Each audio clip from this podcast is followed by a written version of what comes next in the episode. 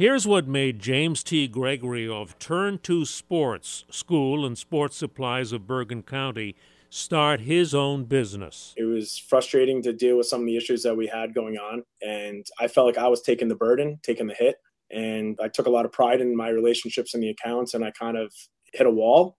And I had a couple of opportunities to work for other businesses, and because a lot of my relationships were built within, I took the leap of faith and I said I could do it better. And you know, if I'm going to go home with the stress of you know delivering orders etc i'd rather it be for myself than have to be for somebody who doesn't care as much as i do. James says consider starting your own business especially if you have experience and contacts to fall back on too. See the video at wcbs880.com slash spotlight.